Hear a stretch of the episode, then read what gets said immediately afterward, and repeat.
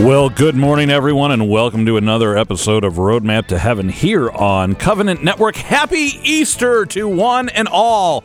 It is Monday in this octave of Easter. It is also April 10th, but I'm choosing to focus on Monday in the octave of Easter. And how great that is. Let's pray this morning. We pray our morning offering together in the name of the Father, and of the Son, and of the Holy Spirit. Amen. O Jesus, through the Immaculate Heart of Mary, I offer you my prayers, works, joys, and sufferings of this day for all the intentions of your Sacred Heart in union with the holy sacrifice of the Mass throughout the world, in reparation for my sins, for the intentions of all my relatives and friends, and in particular for the intentions of the Holy Father. Amen. We dedicate all of our thoughts, words, and actions to the greater glory of God in the name of the Father and of the Son and of the Holy Spirit. Amen. What a beautiful morning it is, uh, and not just because it is gorgeous outside, which it is. It's about 40 something degrees. The sun is shining. It's only going to get nicer today. I'm looking forward to grilling this afternoon. But our Lord has risen, and we remember that. We celebrate that in this season of Easter. You know, I went to confession Friday afternoon as part of Good Friday services, and there was some stuff stuff that I've, I've, been trying to get there for the past couple weeks, and every time I go, it, you know, I, I, kind of fell into one of those ruts that sometimes there were legitimate impediments that you know, like something happened with the kids, and I had to take care of it, and other times I was inventing impediments because I'm like, I really don't want to go. I, I was falling into that. I'm confessing the same things, and then finally it just like hit it, it hit me. It's it, Adam. He knows. He already knows what you did. So what what are you trying to hide from? You know, going back to in the garden, Adam, where are you? Well, I hid myself for I was naked and afraid. God knew where Adam was. God knew where Adam was. He wanted Adam to know where he was. He wanted Adam to recognize Adam's own location. So that was number one. And he goes, and number two, if you're not going to take this to confession, this is what hit me in prayer like a ton of bricks. If you're not going to take this to me in confession, then why are we even observing Good Friday. Why are you even observing it, huh? And with that, I was like, all right, get in line and go. And a beautiful thing. I think there were about 50 of us in line from the outset. I have no idea how many came after that, but wow, it was just a great thing to see 50 people in line. You know, the minute they said, line up, we were there. You know, what a beautiful, beautiful thing.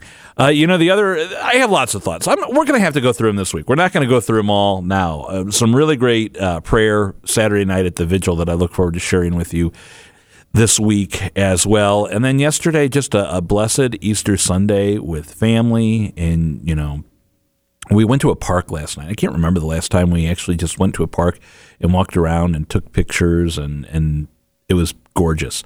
More on that this week, too. Today on the show, we're going to be hearing about uh, the love of God. And, you know, the, the, I love that passage in uh, St. Paul. What can separate us from the love of God? Father Hollowell is going to have a homily on that that we're going to play for you. Also, we're going to be hearing from Father Schumacher on obeying God's commands. We're going to hear from Father Ripperger on well, we've been talking about seven deadly sins, and we want to keep going through that. So today uh, we're gonna we're gonna hear another one of the seven deadly sins and what we can do about that. And then finally, uh, we're gonna visit with a deacon here in the Archdiocese of St. Louis when we talk about living out works of mercy. Deacon Dana Engelhardt and his wife Chris are doing that in a pretty dramatic fashion. We're going to visit with him a little later on in the show as well. Plus, we've got some Easter music for you this morning. But before we get to any of that, let's go to Mike Roberts now for today's weather. This is the feast day of St. Magdalene of Canossa. Born in Italy in 1774, she was the third of six children. Though she came from a wealthy family whose residence was Canossa Palace, she did not have an easy childhood. Her father died and her mother remarried. In her mid-teens, Magdalene decided to become a nun and twice tried to join the Carmelites, but she felt called to go out among and serve the poor. So she made up personal vow to follow Christ. Returning home to run the family estate, Magdalene would often leave and minister to the poor and sick, going to hospitals and their homes while also continuing to attend to the poor. After about a decade of this service, she opened her own home to those in need, teaching, instructing, and guiding them in their faith, and sharing her special devotion to the crucified and risen Lord. Eventually, other women joined Magdalene, and a new congregation, the Canossian Daughters of Charity, or the Canossian Sisters, was formed. Later, she would add a similar congregation for priests and brothers. She traveled across Italy, opening houses in Venice, Bergamo, Milan, and Trent. All the while being guided by the Holy Spirit. Magdalene died on this day in 1835 and was canonized in 1988 by St. Pope John Paul II. St. Magdalene of Canossa, please pray for us. I'm meteorologist Mike Roberts for Covenant Network. Have a blessed day. Saint of the Day can arrive each morning by subscribing on your favorite podcast player. Search Covenant Network to see all our podcasts. Deacon Dana Engelhardt and his wife Chris are residents of South St. Louis, Missouri, and he was in recently for our radiothon, had a very inspiring story to share with our radiothon listeners. So we thought, well, Deacon, let's have you come back on Roadmap to Heaven, and it's a joy to have you back with us today. It's always a pleasure. So the story you told, you and your wife Chris are very involved in many ministries at your local parish, and there's a, a lot of um, immigrants that are in the area, especially in this part of South St. Louis. And so one day you're at the parish, like you are, doing things that you normally do, and you meet two cousins, and there's something special that happens after this. So tell us a little bit about this story of what happened that day. It was the day after Christmas, so it was the 26th of December, and uh, usually everything is closed. So our parish was basically closed down. Um, all the agencies that are in our parish were closed down uh, for the, the holiday week, and uh, but we decided that that we were going to have a Bible study that Monday because we have, have a regularly uh, scheduled Bible study, and I didn't want to go. And I woke up on that Christmas or the day after Christmas, and it's like, I am really tired. I really do not want to do this. But my wife encouraged me, and we got together and we decided to go ahead and, and uh, go to the Bible study. And it's in a, a, portion of our parish where you know we have to let people in the doors. So there's some glass doors, and so I was letting people in the glass doors and to to attend the Bible study. And um, lo and behold, the taxi cab pulls up, and these two women get out with all their luggage. I have no idea who they're there to meet or what they're there to do, but I'm just not thinking that there's anything going on with that. And they approach the door and they start talking to me, but they're talking in French. So I, I, I know a little bit of Spanish, but not very much. I'm learning, trying to learn Spanish because of all the ministries in our parish. And uh, so we kind of got an idea that they were looking for somebody or something. And so um, it was like 26 degrees. So it was freezing cold out, and so they said, "Can we come in?" I said, "Yeah, you may as well come in. What the heck?" So we got them in the door, and I think we finally figured out that they were looking for help. And they showed me something on their um, their uh, iPhones that they had, and it listed immigration home, and it was immigration home English language program is what they pulled up on their phone, but they just saw immigration home, so they thought it was a place to go. So we sat down, we we kind of chatted with them. We found. Um, using 211, dial 211, and we got some information. They said, hey, you need to probably contact the Haitian church. And so, because we can't really help you other than send them to a, a homeless shelter, we had no idea what, and we had no idea really what they were talking about because, again, English, they were not using English, they were in French and Spanish. So um, we finally got in touch with a pastor of a Haitian church downtown, and he kind of chatted with them for a while. And then basically he told us, hey, know, these guys are looking for a place to go and so I called our, our pastor, and he was in, of course, at home. And I said, Hey, Father Mitch, I got these two people here. I don't know what to do with them. I have no idea. Um, and the only thing that people are telling me is to send them to a homeless shelter, you know, downtown or to a warming shelter. And I said, I don't know. And so he, he had suggested that maybe we can just put them up in a hotel, perhaps. We can do that. And, uh, uh, but my wife was there, and uh, she was participating in the Bible study. And in this room with the Bible study, they were sitting in there both kind of laying on the couches, relaxing. And um, they had coffee and cookies and refreshments there. And so they offered them that. And one of the girls just jumped up and started going at it. And she offered the other one, uh, she, she said something in Creole and said, Hey, how about you? And the other lady was just on the couch and she just kind of waved her hand and laid back down. She was so tired. And so we come to find out that they'd been living in the bus station downtown for three days. And it was 26 degree weather over Christmas. And that little hand gesture that this lady made was enough to, for my wife to say, "Now we got to take these people home. There's no way that we can put them in a hotel. They don't know English. They don't know where they're at. They have no idea what they're doing." And uh, try to go ahead and take care of whatever their immediate needs might be. And so that's how that started. And so we were introduced to Janit and Findia, uh, our two guests, and that started that whole adventure, trying to figure out what to do next. And, and it really is an adventure because this is pretty atypical. A lot of us, you know, don't have the ability for lack of room in our house. It's like where where would we put them? But we are all called to these works of mercy. Among them, you know, feeding the hungry, clothing the naked, giving shelter to the homeless. And so you and your wife have done this extraordinary thing, and you come to find out more about Janit and Findia, that they're refugees from Haiti. They've been with you now for several months. And this is really an extraordinary opportunity to look at the graces. And this, this is actually what I really want to talk about today because we could, and, and maybe for the podcast, if you can stick around for a little bit after the interview, we could talk a little bit more about the experience. Our Lord makes it very clear that when we do these things, yes, it's for the benefit of those we minister, but first and foremost, it's for our benefit encountering our Lord in those we minister to. So I guess the question is as you and Chris have gone into this radical living of the works of mercy, how has that changed you? How, how have you encountered Christ and how have you been transformed by that? I think it, uh, it, it, and I think my wife would probably say the same thing. Is you just view people totally differently. I mean, when we uh, we immigrations and immigration issues and immigrants were not on our radar at all, at all when when uh, before we met these two folks, and we've become steadily educated for sure in, in uh, that whole process. But again, it makes you think about how each and every one of these individuals is a child of God, and that is just that's such an awesome thing. They've all been God has called them all to be somewhere, and they all have a mission in life, and uh, and we're just just so proud to be part of whatever mission that God has in store for those guys.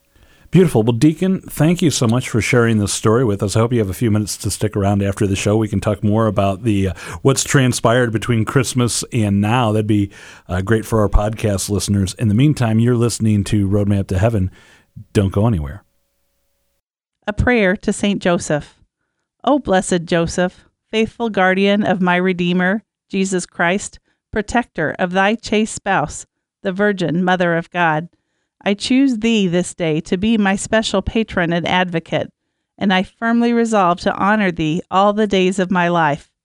Therefore, I humbly beseech thee to receive me as thy client, to instruct me in every doubt, to comfort me in every affliction, to obtain for me and for all the knowledge and love of the heart of Jesus, and finally, to defend and protect me at the hour of my death. Amen.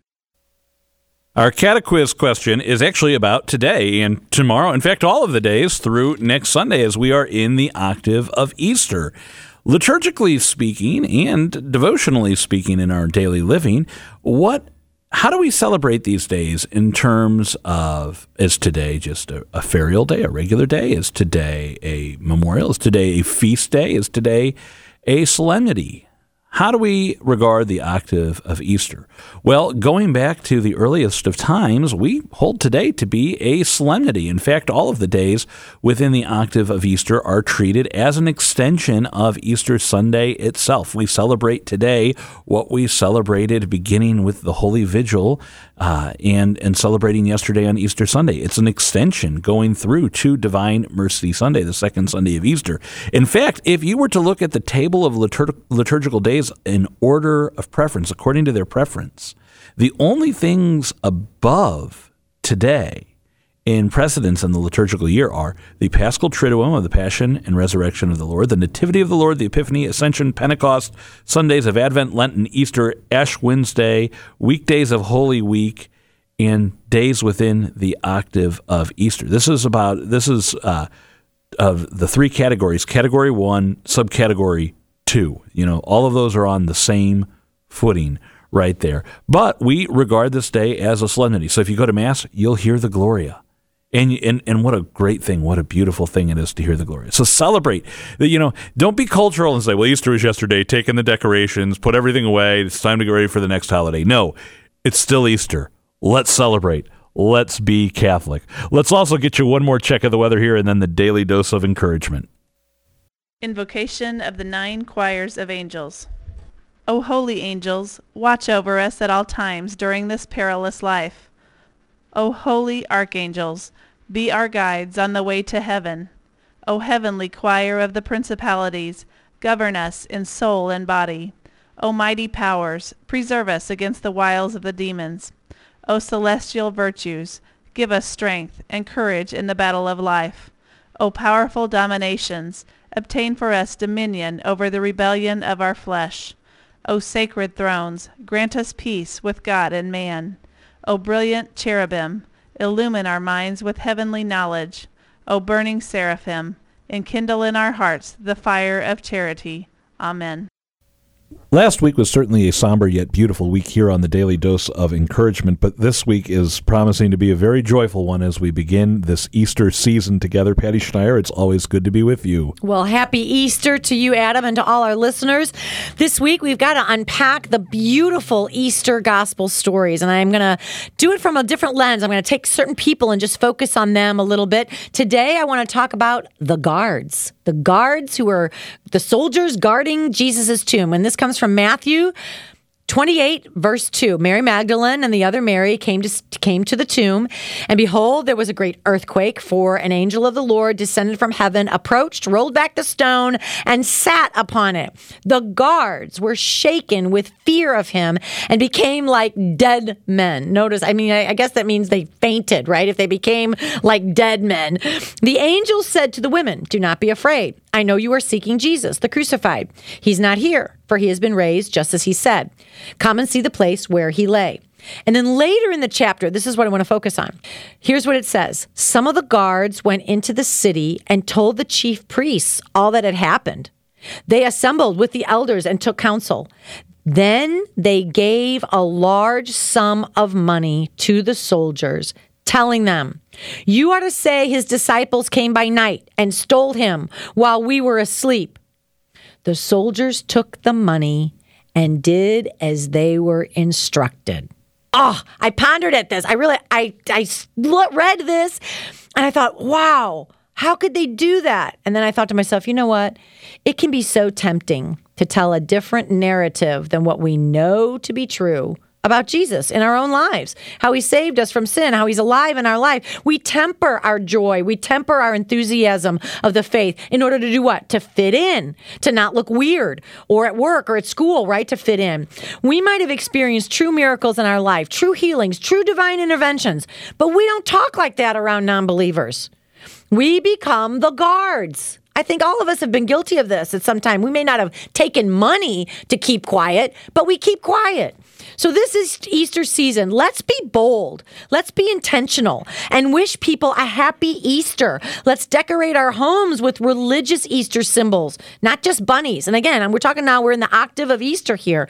Let's ask friends and family members, how have you experienced the power of the resurrection in your life? You know, let's be bold about it. Let's not be those guards who just took the money and were silent and did not share what they knew to be true, what they saw, what they experienced with their own eyes. You make me think of those characters in the gospel from the healings in particular, where our Lord said, Don't tell anyone what you just saw. And they couldn't help but run off and tell everyone what they just saw. I want to be more like them and, and less like the guards. Patty, thank you for this encouragement.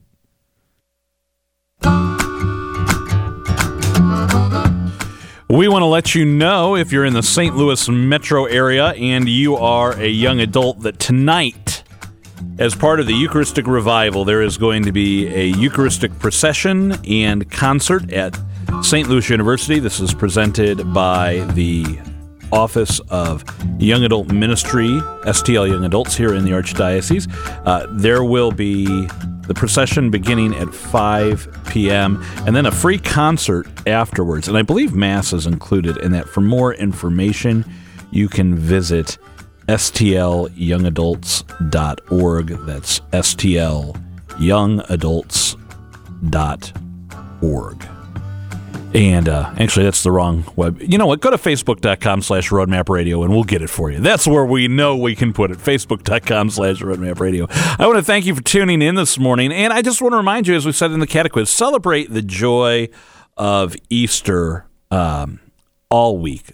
Celebrate the joy of Easter all all week long. You know, tonight we're going to grill up some special stuff. We ate so much for brunch yesterday. We ended up having just the simplest of dinners because we didn't want to overindulge. And we said, "Well, what about the stuff we bought for Easter dinner?" Well, it's still Easter on Monday. Let's cook it Monday. Beth's off work today. The kids are off school today. I'll get out of work this afternoon. We'll have a little cookout. You know, it'll be a good time. Do those things. Take those. Take the time to do those things and uh, really make it something special. Don't forget that we pray the Regina Caeli now too. That, see, I just gave you tomorrow's catequiz possibly. Uh, in in lieu of the Angelus, we pray the Regina Caeli. It's a beautiful prayer and something you know we've been doing every night when we put the the two littlest girls to bed. You know, just like they they would protest. Oh, I need a drink of water. Oh, I didn't brush my teeth. Anything to get out of going to bed. It's if we forget the prayers. Oh my goodness, stop the world. And it's a good thing too. I'm glad that they say, hey I can't go to bed, Dad. We didn't do the prayers. I love that. We've been not only praying the prayers, but then finding musical versions of the prayers. Now I lay me down to sleep, and also Angel of God, my guardian dear, and just taking that time to be together and we pray and then we listen to the songs. We'll do that with the Regina Caeli. There are so many great musical settings out there of the Regina Caeli. I prefer the one by Antonio Lotti, but there's, I mean, there's a lot. Mozart has a great one. There's just so many of them out there. Uh, Rejoice though. That's the, the, Rejoice, Queen of Heaven, the Regina Caeli, because your son is not dead. He is risen. Alleluia, alleluia. It's a beautiful, beautiful prayer. You know what? Let's pray to close out the show together. In the name of the Father, and of the Son, and of the Holy Spirit. Amen. All glory be to the Father, and to the Son, and to the Holy Spirit, as it was in the beginning, is now, and ever shall be, world without end. Amen.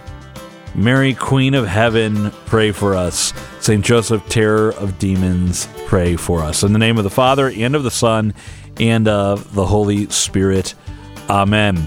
Well, we've got more Easter goodies uh, in the basket, shall we say, this week on Roadmap to Heaven. You'll have to tune in for those. In the meantime, from all of us here at Covenant Network, I'm Adam Wright. Thank you for being with us on Roadmap to Heaven. Have a happy, blessed, joy filled octave of Easter, and especially as we rejoice with the Blessed Mother praying those glorious mysteries, do not forget to pray your rosary today.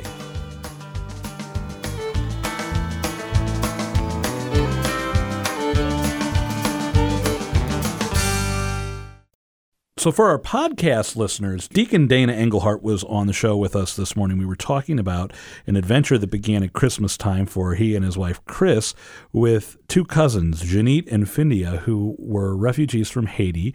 They had come to St. Louis. Uh, Deacon, if I remember from the show correctly, they were living in the bus station downtown for three days and then by way of a website and a little misunderstanding ended up at the door of your parish the day after Christmas, whenever you know nothing's going on except a Bible study, that you didn't want to be there, but you but you made the choice to be there, not knowing what God was going to work much more than a Bible study that, that day. That's truly true, true, true, true. um, and you meet these two cousins, and you know, again, just to to quickly summarize here, um, they were looking for shelter. And you and your wife, after speaking with your pastor and speaking with a couple different places that you were able to get a hold of on the day after Christmas, decide to welcome them into your home. What were you thinking at that point? Like, we're just going to have them for a few nights until we can figure this out. You know, how, how does that go from then until now? Here we are in April. Right.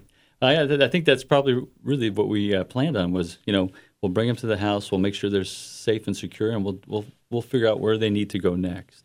Um, and we found out that there's no immigration homes in St. There is no nothing set up for immigrants who are homeless in St. Louis. There's just nothing. So once we've kind of ventured down that path, we said, okay, we have to do something. We have to think about what we're going to do. And every agency that you can imagine to assist was closed until January 3rd. So every every place we called basically said, up, oh, you know, we can make you an appointment, but it has to be after January 3rd or we'll get voicemail or whatever. So we said, okay, we got a week, week and a half. We'll figure out what we're going to do. And then as we journeyed down this path, we found out again there's no place for them to really to be to be housed anywhere.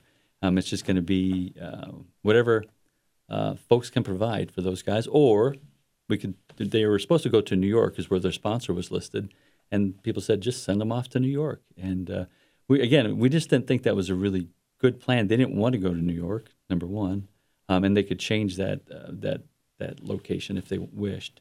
We found out later, so we decided to, okay, we'll see where this is going to go.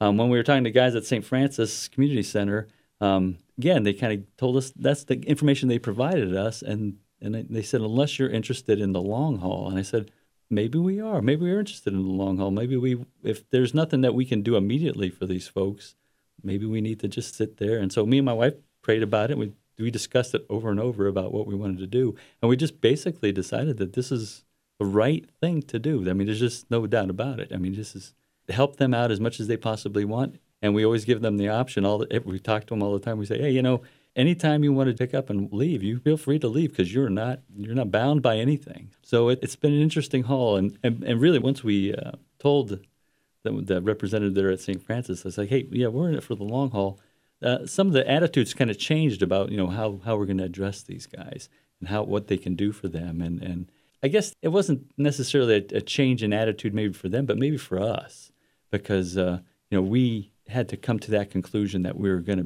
we we're going to commit and once they realized that we they had people that wanted to commit um, then that relationship becomes a little stronger. I think. I would imagine that changes some of, as you said, changes some of the attitudes because you figured out probably one of the biggest pieces of the puzzle that needs to be figured out. We we've got these two cousins looking for services.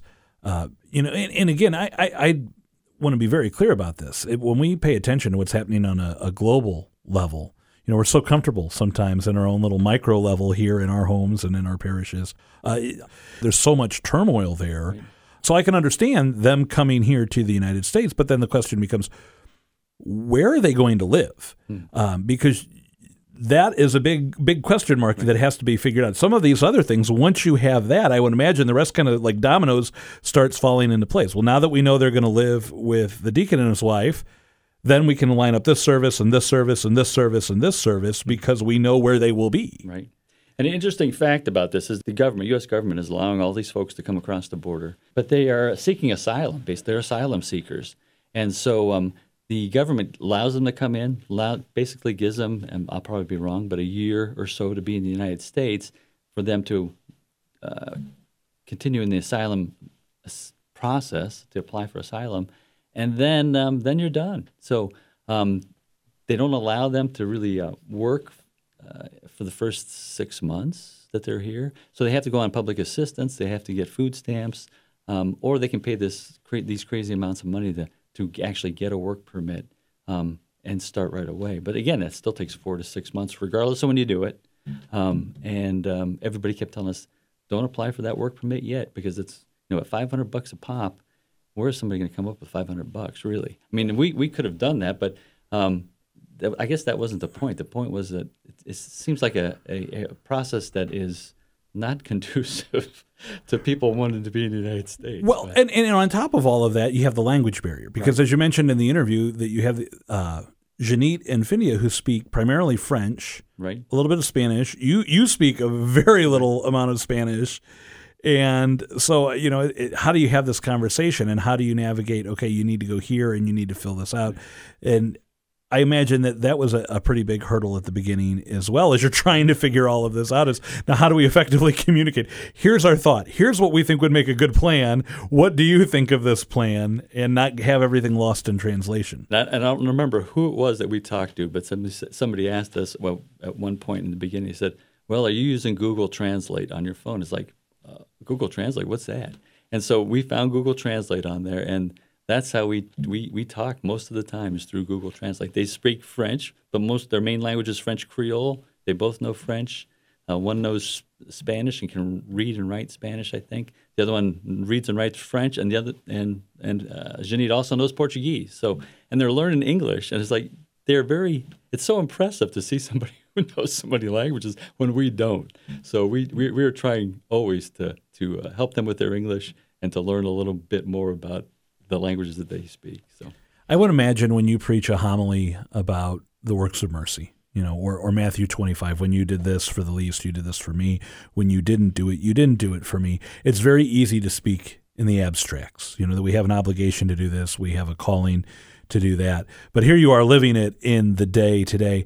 What is it, you know, if you could go back to perhaps the first homily you ever gave on Matthew 25 or right. on, on the Beatitudes or on the works of mercy, what is it you wish you would have known then that you know now?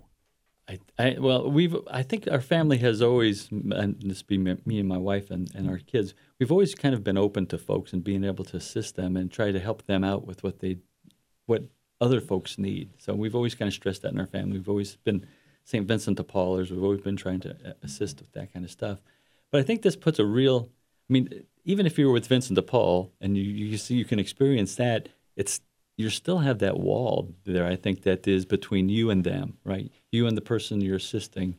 Um, but in this one, they're living right there. So I mean, that there is no wall. I mean, whatever um, you see, this human aspect of of this God's creation is right there. It's one of God's children. And I think that really makes a difference in how you approach what people may need or how they feel or what they um, where they're going. Um, on a day to day basis, you're just right there and you're just trying to assist and minister to them in any way you possibly can, so that uh, you know they can get over these high roads or the, the low roads, really, or the low low portions. Because you know when we talked to an, an attorney, and well, we've talked to several attorneys since then, um, and they basically say, "Up, uh, nope, it's not going to work. We can't help you. See you later. Goodbye." And um, these girls are listening to this. I mean, they they came to the United States to to to, to live here to prosper because everywhere they've lived so far has not been prosperous at all, and uh, to be able to give a person a leg up for that is just awesome. But that also feeds into this homily, this ability to do homilies, because you just you you can see uh, these you see folks through a, a, new set of eyes. I think is really how it is, and and you see the gospel and and and the sometimes through the eyes of Christ. I'd have to say, you see it's where God is looking at somebody. Jesus is looking at these folks and and has pity on them. It's like, oh man, my heart goes out to these folks in in just that way. So, um, I'm reaching for my missal here because there's a prayer.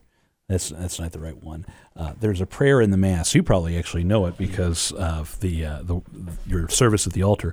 But when the water and wine right. are mixed, um, it, it's to the effect of by the mingling of this water and wine, may we come to share in the divin- divinity of Christ, who humbled himself to share in our humanity. Right? right?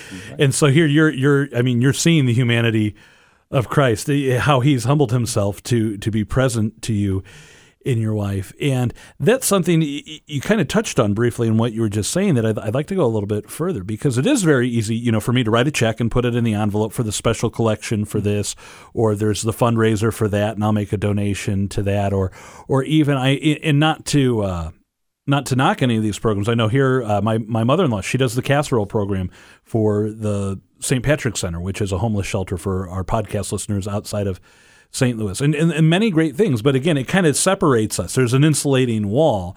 And I have a, a good friend who he makes it a point, he takes his children to the soup kitchen. Like they go to serve meals, to bus tables, to have fellowship. And he does that specifically because he wants his family to be engaged face to face with those they serve. Again, going back to something we said earlier, knowing that while it is for the benefit of those who are served, the you know, and I think that Saint Vincent de Paul said something to this effect. It's primarily for our benefit to encounter Christ in them. We are sanctified.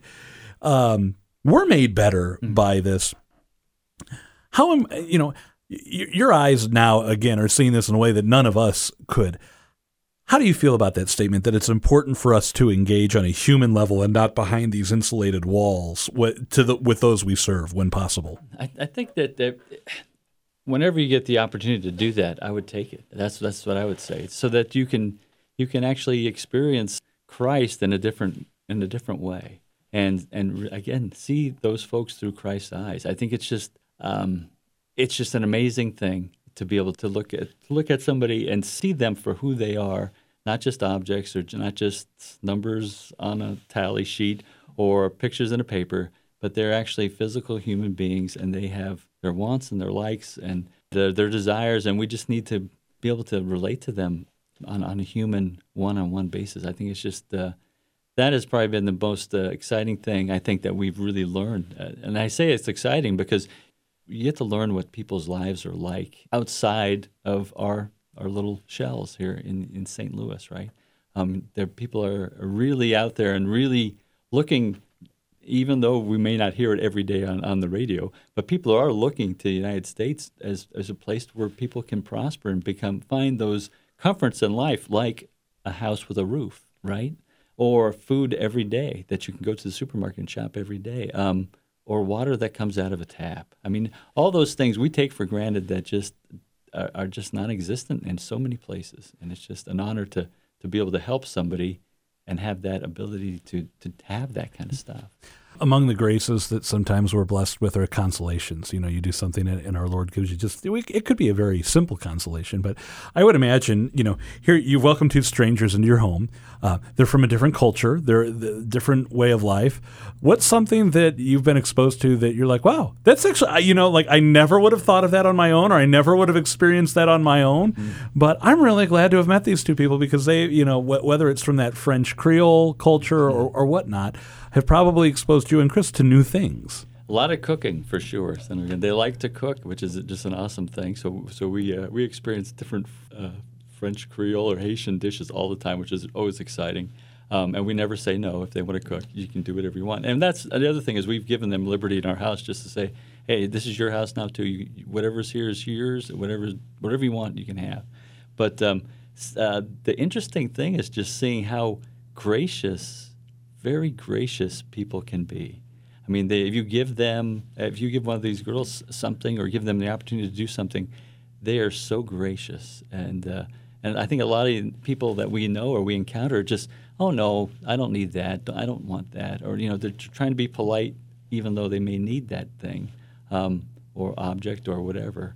Um, but these guys, they accept accept things and they're just so gracious about it. It just uh, it, it, it gives you a sense that there's the sense of humanity is out there still, and uh, we just keep praying that they're going to focus on on what they see and experience in, in our household in our parish because we have them. Uh, they help me. Uh, uh, we clean we clean all the spaces in the parish, so we go up there every three or four days a week, and we're cleaning uh, the buildings and stuff like that. And they help me out, and I think they get to see the parish and how it operates and um, it's just a great experience for those guys. Have they become part of the parish family? Not quite yet, because they just they have again they don't speak English, so going to an English mass I don't know is going to is going to be helpful. I think one of, one of the girls is Catholic. I don't know about the other one. I don't think the other one is Catholic, but um, they may not have become a part of the parish family, but the parish has become part of their family. So people are always asking me every every time we have a meeting, every time we, maybe even after mass or after um, some kind of organizational meeting or whatever. People ask me, "Hey, how the how the girls doing? What's going on with them? You know, uh, here's some gift cards to make sure that they uh, can get what they need." Or or the parish is really behind them 100%. So it's just really awesome that people will, and the St. Vincent de Paul too. Hey, you guys need anything? You know, we're ready. We're here. Father Mitch, hey, you need something? Just ask me and the other organization as well is the uh, the new ministry on uh, refugee and immigrant assistance, which Father Mitch and uh, uh Sister Jen oh Kasani, I think is her name from St. Pius. They're starting starting this organization up, and those guys too. Hey, what do you need? You know, what can what can we do for you? Um, is there anything we can possibly provide? And but when parishioners come and they just stop you and they say, hey, you know, what do you, what do you, how are the girls? What's going on with them? What's what's what's their story? Um, it's just an awesome thing that they are part of. Parish knows who they are, and they are just all in support of them. Last question. You know, and this has been a wonderful conversation. We're, we're talking about some of the highlights. I'm sure there have been difficulties along the way. There have been frustrations with the process. You know, making the phone call. Can you help? No, we can't help so on and so forth, and, and, or you know just the perils of speaking into a phone to translate from this language to that. Sometimes that probably doesn't work as well as it could amid all of this, um, in, in what began with a taxi pulling up to a Bible study the day after Christmas, do you think you and your wife could have done any of this if it weren't for your faith? I, I don't think so. I think I think God plays a lot into it, and and and again, looking at folks um, at their worst and just trying to say, okay, you know, these guys, they, the Lord Lord had led us to where we were at, so uh, the Lord, my wife always says, "Hey, the Lord led these guys to our house." So wherever, whatever this, wherever this goes, is where the Lord has taken this thing. So um, we're just going to hang on and see where the Lord takes us. We'll do what we can and see where the Lord leads us to to assist these guys in whatever they're doing. But you know, He's in control. So um, I think um, I I think our faith really has played a huge role in in how how much help we can give to folks. And I think I truly believe that it's in everybody. Everybody has that same ability to do it in whatever way they think they can. But um, it, everybody has this ability to say, "Hey, here's somebody who who's a, a, child of God and that needs me to help them along to do something." and God is pointing me to do whatever that is, and then uh, and then He'll take it from there. It's not me; it's Him. So it's always an awesome thing. All right. Well, Deacon Dana Engelhardt, thank you for coming in to be on the show today and for sticking around to be on the podcast. And a, a great, inspiring story from you and your wife, Chris, really challenging me. And, and I'm, I'm thinking about things with my family now, like what can we do? What what more can we do? and it's really been great. So this wraps up our Roadmap to Heaven podcast today. We brought you a little bit extra. Um, you want to tell everybody to click like and subscribe, Deacon? You can do that for me today. Yes, always click like and subscribe if you uh, you appreciate this podcast, and it's awesome. It's very awesome. So you heard it. You heard it from the Deacon right there. Click like and subscribe, and uh, we'll be back with more Roadmap to Heaven tomorrow.